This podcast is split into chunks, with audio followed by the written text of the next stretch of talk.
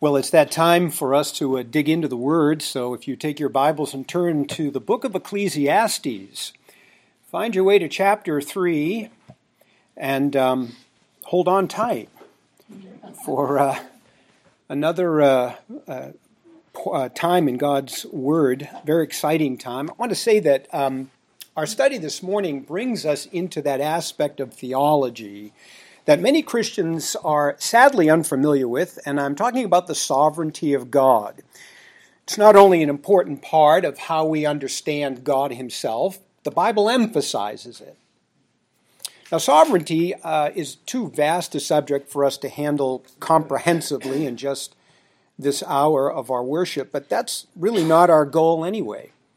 Um, we're just focusing on part of it to see how it affects our evangelism. Maybe that's an interesting thought to you. Affects our evangelism. More on that in uh, just a bit. First, let's define our terms.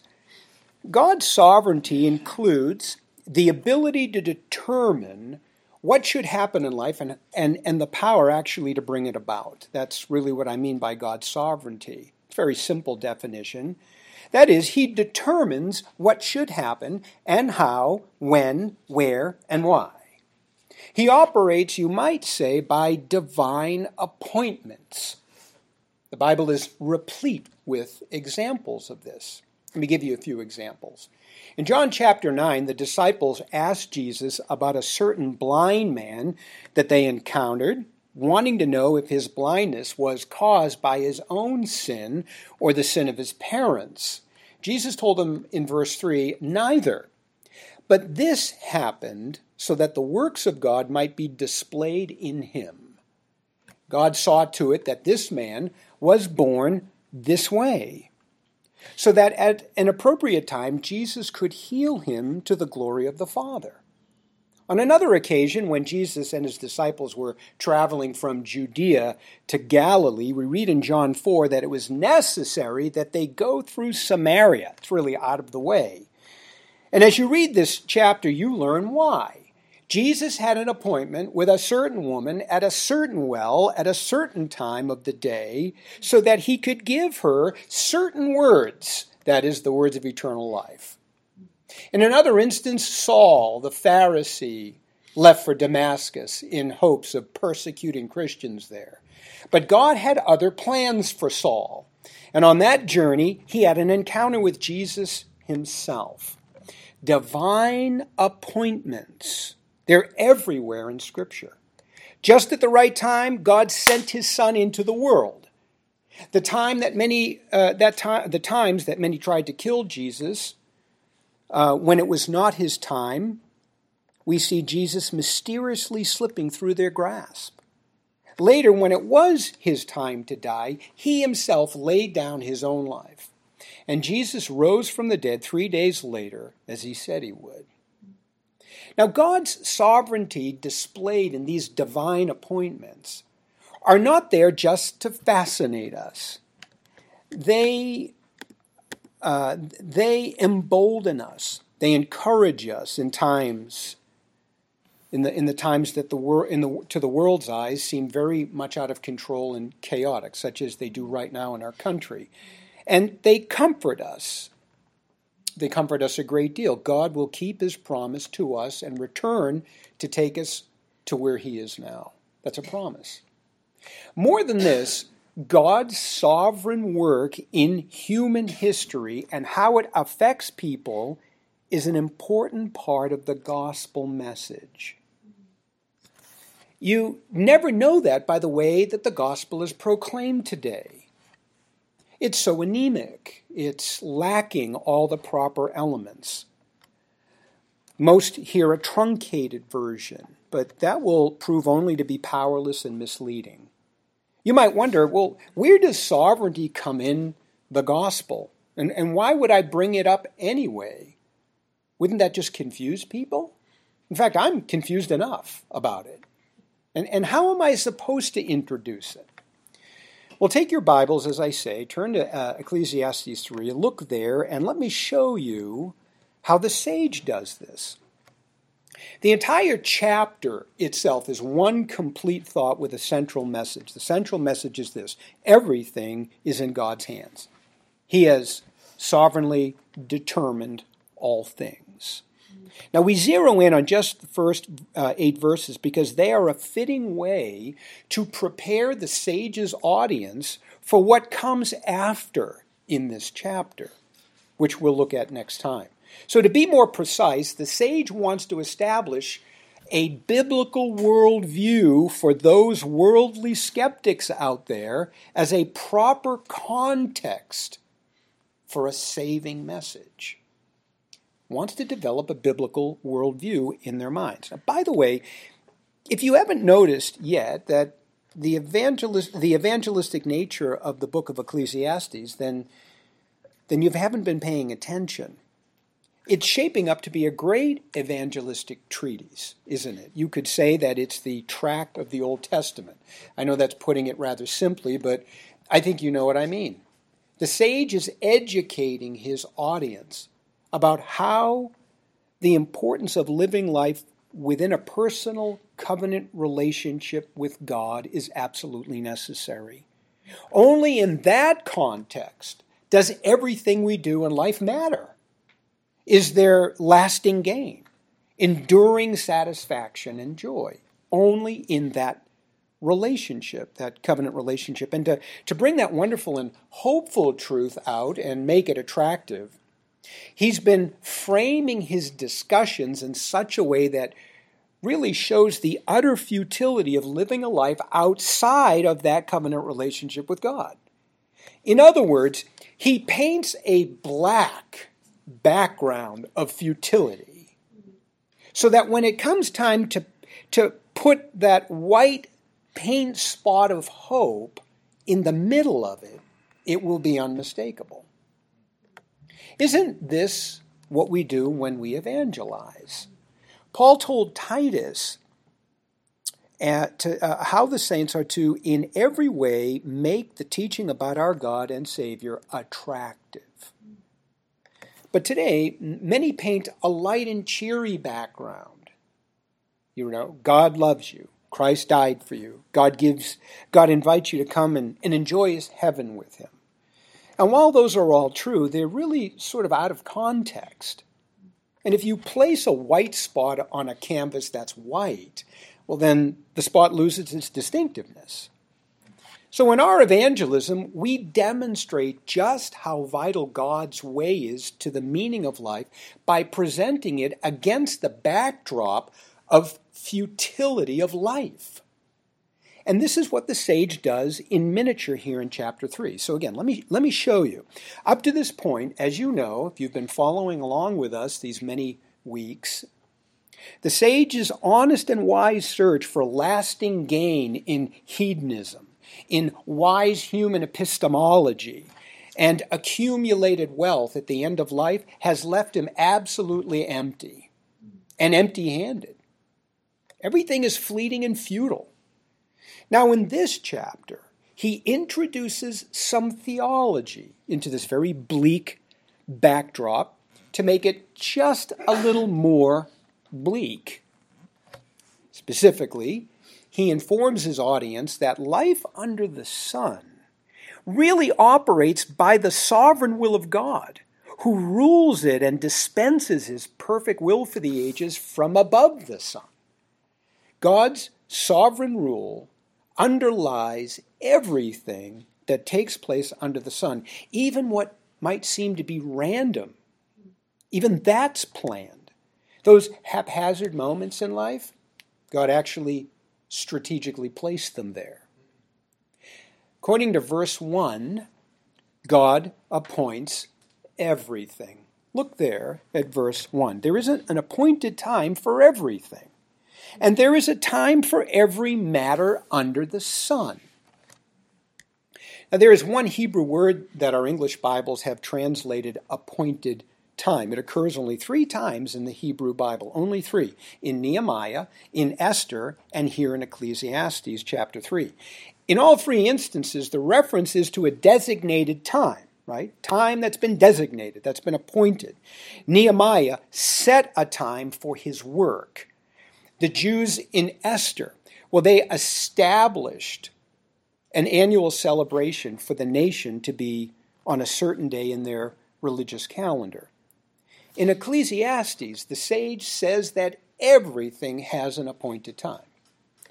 But while the first two references reveal the one doing the designating, Nehemiah in one and the Jews in the other, the sage's reference doesn't. He doesn't tell us who's doing the appointing. So who is? Well, if you let your eye fall down to verse 11, you find the answer. God has made everything appropriate in its time. There it is. God has determined time, and more specifically, everything in its time, all events in history. To put it in other words, God has determined the end from the beginning and everything in between. And that's quite a bold statement. He has ordained the activity of every person in human history, saved and unsaved, to the minutest detail without interfering, of course, with anyone's will to act.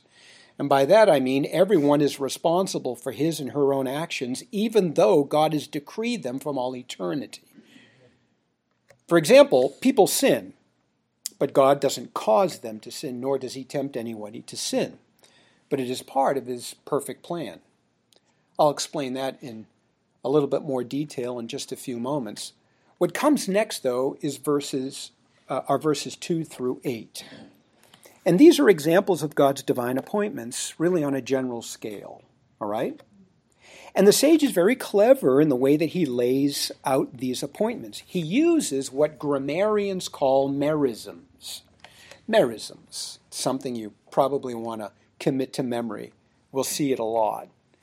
Um, it's just a figure of speech that uses two contrasting parts of a whole to refer to the whole. All right? Um, you might, uh, you, you, and, and you actually use this figure all the time without perhaps even realizing it. You might say, Well, I searched day and night, which means that you searched all day, not just in the morning, not just in the evening, but every time in between. That's a merism. The psalmist says to God, You discern my going out and my lying down, by which he means, You know everything I do from the moment I get out of bed to the moment I go to bed. As he makes clear in the next line, You are familiar with all my ways. Now, there are several merisms in this poem, uh, and the sage devotes two lines to each one. So let's, let's examine them. Verse 2 says this a time to give birth and a time to die. Now, notice two, con- two contrasting acts, right? One gives life, the other forfeits it. Women who give life eventually will give up theirs, right? The second line reinforces this idea a time to plant and a time to uproot what's planted. I think that's simple enough as with verse 2, so with the rest of these verses. There are parallels in each that emphasize this one, uh, one idea by its contrasting parts. So in verse 3, we have a time to kill and a time to heal. One act takes away life while the other sustains it. And the idea is reinforced, reinforced in the second line a time to tear down and a time to build up. In verse 4, the sage takes us from joy to sorrow, a time to weep and a time to laugh, a time to mourn and a time to dance. So notice, weep in the first line is parallel to mourning in the second, and laughing and dancing are parallel.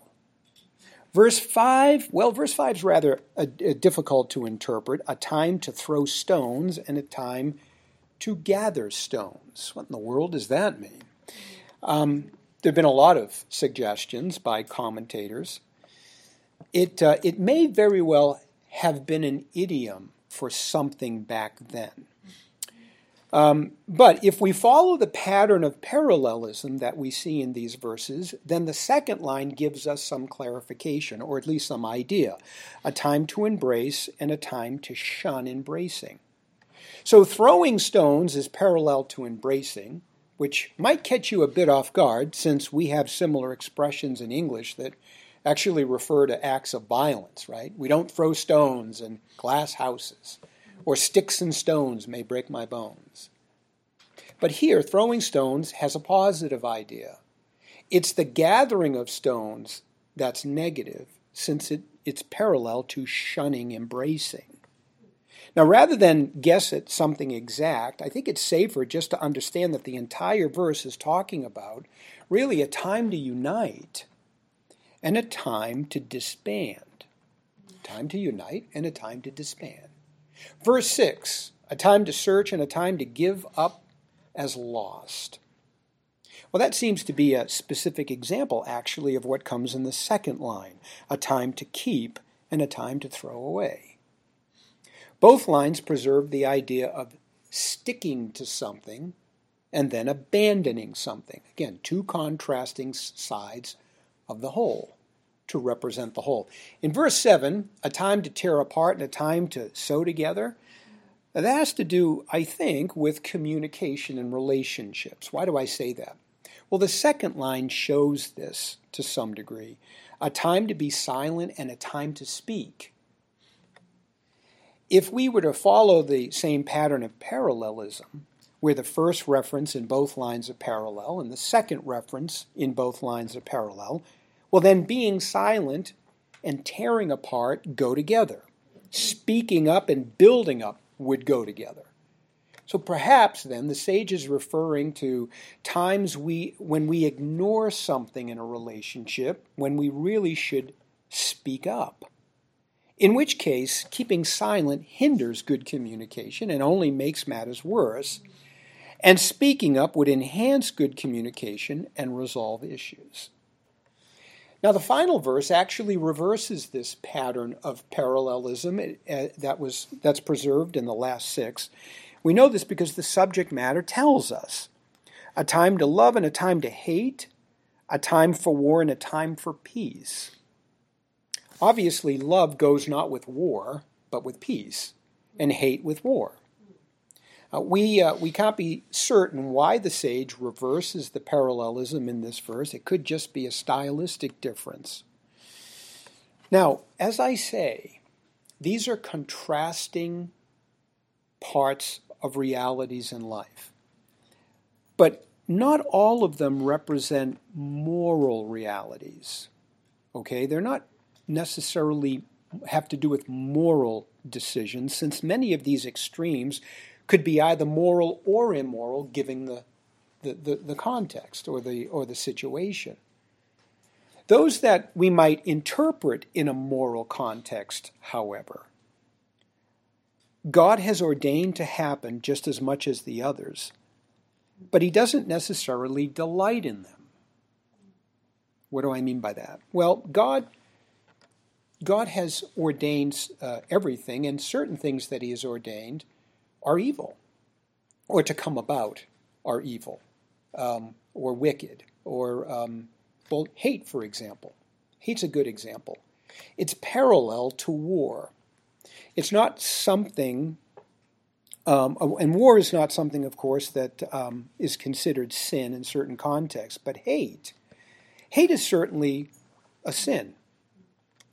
Uh, and it is uh, a sin where, uh, where, where it displeases God. God calls hate uh, a sin. He calls us to love our neighbor, not to hate our neighbor. So it would be fair to say that God is not pleased with our uh, with with any kind of murderous thoughts that we have, any hate at all. God is not pleased with that. He's not pleased with our silence either, when we should be speaking the truth in love. Furthermore, Death also grieves God to some, in some sense. The Bible says that He is pleased with the death of His saints, and that's because death of Christians signify the completion of their course and a time now to experience joy to its fullness in His presence. But He takes no pleasure in the death of the wicked, Ezekiel says. He desires that they repent. That God would ordain then unregenerate people throughout human history who practice hate, who ruin relationships, and die in their sins is not something that He delights in. but it is something that he determined to be vital in his overall plan for the ages. You might be finding this rather deep, uh, but uh, hang in there. That's a truth I think that is, yes, hard for some to accept, much less understand, even for Christians. How can God ordain something that he himself doesn't like or desire? But we do this all the time in our own lives, just to a smaller scale. A father lets his irresponsible son become destitute until he cries out for help and shows that he really means business about changing his ways. Years later, the same father says to his now successful son, Billy, I hated to put you through that. But it was for your own good and the only way that you would turn around from such a destructive path. Or a coach might take his track team and make them run on Saturdays, their days off, in all kinds of terrain and harsh weather. And on race day, when his team wins, he tells his understudy, his assistant coach, you know, I don't like to make my runners go through such a terrible ordeal while they're training. But it's necessary if they will be in the right frame of mind for a race. So, for very good reasons, God has ordained everything in its time, even though some of it will grieve him. But most importantly, these merisms in verses 2 to 8 represent God ordained realities of life that will happen. They will happen, no question about it. They have been ever since the dawn of history. What is inescapable is that we all live between these contrasting parts of realities of life. We're all there. We have no choice. A person has no say in his birth, nor can he avoid his death. You might not be the kind of person who wears her emotions on her sleeve, but you are somewhere between laughing and crying. Because that is how God has ordained life to be. Your actions may not kill anyone, or they may not save anyone from dying but they may not and they may not bring unity to a situation or cause its breakup but they will contribute to some degree to one end or the other of these realities because God has ordained them to be, and you live in them. No escaping. Cannot live outside of what God has ordained. If you give up on something, or maybe you hang in there, that's part of the reality of life that God has ordained as well. Now you say, well, this is all very interesting, but what's the point? Okay? Sage develops, you see, a biblical worldview for his audience. That's what he's doing before he can give them a bit of good news. Here's what, it, here's what he's really saying. Two, two major things he's really saying with, with this poem. First, he says, Look, God is your context in life. God is the context in life.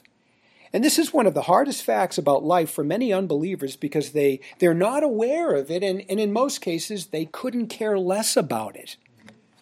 But we need them to see it. You can't escape God. He's everywhere, behind everything that happens in human history, both on an individual level as well as on a global level. He has appointed times and seasons and events, including human activity, with a particular purpose. These boundaries are set. No one can escape them. They are bound to live somewhere in between them. Every person lives within them they define life. The second thing that the sage, I think, wants his audience to know is that every person in the world who has ever lived, who is alive now, and who will ever live, is subject to these limitations that God has sovereignly built into the fabric of life. They're subject to them. God has ordained this fallen world to run according to his will, and everyone is subject to its limitations. Remember, uh, back in chapter 1, verse 15. What is crooked cannot be straightened, and what is missing cannot be counted, no matter how you try. And it was in this context that he said again in, um, in, in verse 13 of that chapter it is a sorry task with which God has given the sons of mankind to be troubled. According to that verse, God has tasked people under the sun who are outside of this covenant relationship with Him to a sorry, troublesome search for lasting gain and satisfaction that they'll never find because He has designed the search to fail. And God ordained the failure as part of the consequences of the fall. You will search, but you will not find. You will thirst, but you will not be satisfied. You will hunger, but you will not be filled. Then, then the sage turns the tables. Back in chapter 2, you may remember last time we looked at verses 25 and 26. Here's the white spot of hope that he paints right in the middle of the backdrop of black futility. Here it is For who can eat and who can have enjoyment without God? Rhetorical question. The answer is no one. For to a person who is good in his sight, he has given wisdom and knowledge and joy, while to the sinner, to the sinner, he is given the task of gathering and collect, collecting so that he may give to one who is good in God's sight. This, too, the sage says, you've got to admit, if you are a sane thinking person, is absolute futility in striving after the wind. This was very eye opening. Here is a clear distinction between those under the sun who know God personally and those who don't. Those who have received from God godly wisdom that is founded on special revelation, that when applied, will cultivate joy that comes with this personal covenant relationship. And this positive theological word, this white spot of hope that he paints against the backdrop of ordained futility, is the gospel. Jesus would later rephrase the sage's words here and say, If you drink the water I give you, you will never thirst again. I am the bread of life. And that when those who trust me seek, they will find. On the other hand, those who have no relationship with God are once again sovereignly ordained to struggle with the way that God has structured life, refusing to accept divine appointments as means that God uses to goad them to eternal life. They kick against them. But as Paul discovered when he was an unbeliever, it's hard to kick against the goats that God has ordained. Can you see how this poem becomes a vital part of the sage's evangelistic approach to, to those skeptics living under the sun without God in their lives? It's what we've, we've argued from Ecclesiastes all along, but here is an extended word, and I hope it's clear. Yes, it's clear, you're saying, but is it right? How do we know it's right? I'm glad you asked. We always confirm our Old Testament principles by the New Testament, again, progressive revelation. Uh, and so we turn to the New Testament and we ask this question Is, is it true that the sage develops a biblical worldview in order to condition his audience to receive a prophetic word made more sure, to which they would do well to pay attention as a lamp shining in a dark place until dawn, the day dawns and the morning star rises in their heart? Quoting Peter. Yes, it's true. And it's right. And we know it's right. To ask it another way, is it necessary? No, really, is it necessary for me to develop a biblical worldview that highlights God's sovereign appointments for an unbeliever that I want to give the gospel to? That's a fair question. Yes. If that unbeliever is biblically illiterate, you must. Otherwise, he won't understand a word you're saying. Find your way to Acts 17. In Acts 17, we have a display of what I'm talking about. We heard this read very ably uh, in our scripture reading.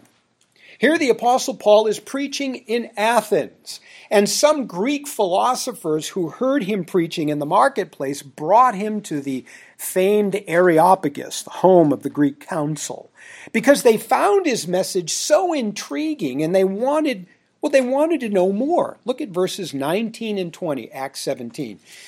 May we know what this new teaching is which you are proclaiming? For, for you're, you're bringing some strange things to our ears, so we, we want to know what these things mean. Oh, what a great question that is. Now, you need to understand that this Areopagus crowd, they were very different than Paul's Jewish audience. How so? Well, the Jews were biblically literate. They had access to the Torah. They grew up uh, with the Torah. They were catechized by the rabbis in the Torah. When Paul reasoned with these folks, he proved from the Torah that the long awaited Messiah that the prophets foretold had to die and rise from the dead, something that they flatly denied. He wrestled with them over the correct interpretations of Old Testament messianic passages, for sure. Eventually, claiming Jesus as the Messiah because God confirmed Jesus' claims and his teaching through miracles. You see, the Old Testament, and the Jews would have known this, the Old Testament way of validating a legitimate prophet was by his miracles and signs. If they came true, you better listen to him. Peter said as much in his sermon at Pentecost to three thousand Jews. Do you remember? Men of Israel, listen to these words Jesus the Nazarene, a man attested to you by God with miracles and wonders and signs, which, you, which he performed. Uh, which he performed through him in your midst, just as you yourselves know. Now, with this kind of biblically literate crowd, Paul didn't have to really lay much groundwork down. They were well acquainted with the scriptures. They just he just needed to help the Jews see the true meaning of the Old Testament first, and then plug Jesus into that correct understanding. All right, well, we take this approach with any cult or religion that uses the Bible as a significant part of its belief system. If you evangelize Catholics, for example, start with the Ten Commandments, which they know and believe and accept. But now, now, now Paul has to evangelize Gentiles. People who grew up without any kind of, of knowledge about the Hebrew Bible, had never seen the inside of a synagogue or the temple. They didn't know who Adam and Eve were, the patriarchs, David, the prophets. They were steeped in pagan religion, most of which was religiously pluralistic. You know, many gods, many ways, so where do you begin with people like this? Who don't even who are not even on the same playing field as you? Would you think that they would understand for a moment the short elements of the gospel that you could deliver in three minutes? You have to start by educating them about who God is, what He's like, how He acts, and why. You also want to introduce them to a biblical anthropology and ex- that explains human nature. And that would allow you eventually to talk about the universal problem of sin that was introduced by one man from whom we all descended, and then God's remedy in the acts of another man whom God sent, namely Jesus Christ. This is how Paul did it with the Gentiles every time. And the Areopagus address is the classic text for showing how it's done. So let me take you through this very quickly. This is a quick sketch. He first finds a way into their world, and it's very clever. He says, beginning verse 22 Men of Athens, I see that you're very religious in all respects. For while I was passing through and examining the objects of your worship, I also found an altar with this inscription To an unknown God. Therefore, what you worship in ignorance, this I proclaim to you. Wow, isn't that clever? He knew they were pantheistic, and they were proudly displaying their pantheon of gods in the hall of the Areopagus. And just in case they miss one, they reserved an empty space for that one too. So Paul sees this as a great opportunity to speak with authority about the true God that was unknown to them. And from this point on, he develops a biblical worldview for them. Now, it takes less than a minute to read through Luke's account of Paul's Areopagus address. 40 seconds. We heard, we heard our brother John read this morning. But Areopagus addresses were approximately two and a half hours long. So, what Luke records in verses 24 to 31 are Paul's major points that he would have taken time to develop in this two and a half hour address. So, let's see these points, okay? I'll run through them real quick. Number one, God is the creator of the world and everything in it. He begins with God. That's verse 24. God is the Lord of heaven and earth, and he doesn't live in temples built with hands. Number two, God is the God of aseity. That means he is self sufficient. God is self sufficient. He's not served by human hands as if he needed anything. He needs no one. In fact, we're utterly dependent on him. He himself gives life and breath and everything else. If God were hungry, he wouldn't ask you for a hamburger. I mean, he's got a thousand cattle on a thousand hills. Number three, Paul now turns to anthropology and he insists that all nations descended from one man, verse 26. From there, Paul turns back then to God and he talks about his providential rule over all history, which was designed to lead some to reach out for him and find him, verse 27. Mm. That sounds familiar. It says that they would seek God if perhaps they might feel around for him and find him, though he is not far from each one of us. Next, in uh, number five, God is immanent. Immanent, verse 27, which means that he is personal and caring. He's not indifferent about people, he's, he's not far from each one of us. Now, Paul's discourse on theology and anthropology now allow him, allows him to bring sin into sharper focus.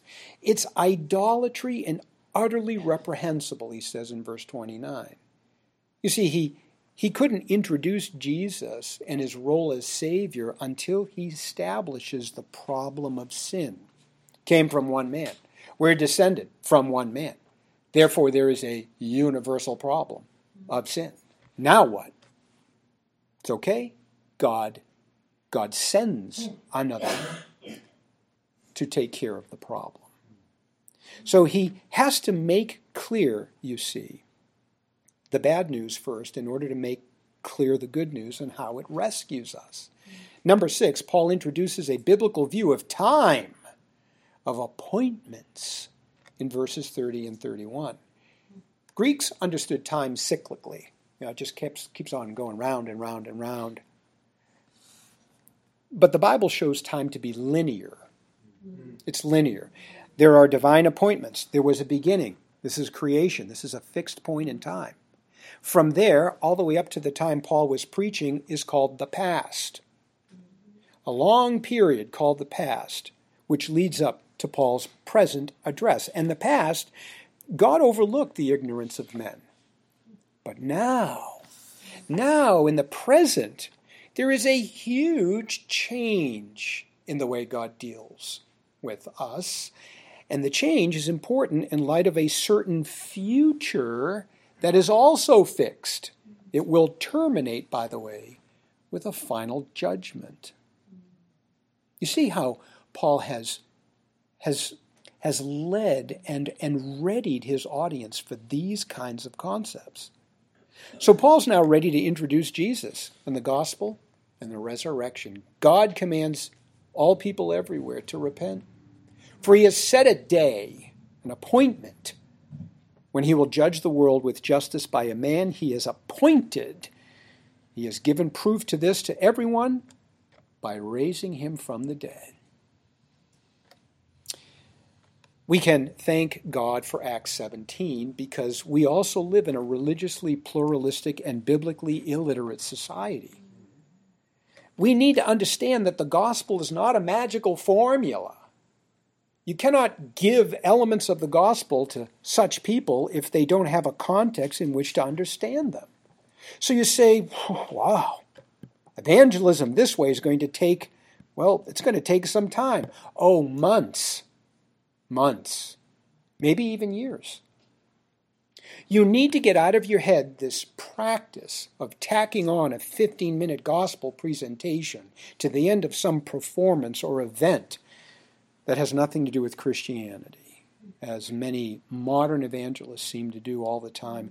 Evangeliz- evangelizing biblically illiterate people takes time. They have to know the biblical worldview if they're going to realize why it was necessary for God to send Jesus. And just to support that, look at verse 22. This is very at the very end. It says, Some mocked Paul after his address. Others said, Well, we'll hear you again, but, but don't call us, we'll call you.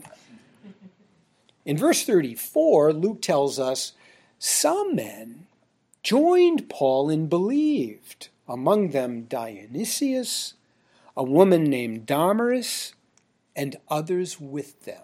Huh! Some believed. Now, Luke does not mean, beloved, that these people followed Paul right out of the Areopagus and were converted on the spot. There's no, there's no hint of any kind of altar call here. Just might as well get that out of the way. No. No, the grammar supports a very different scenario. Luke says they first joined Paul and then they believed.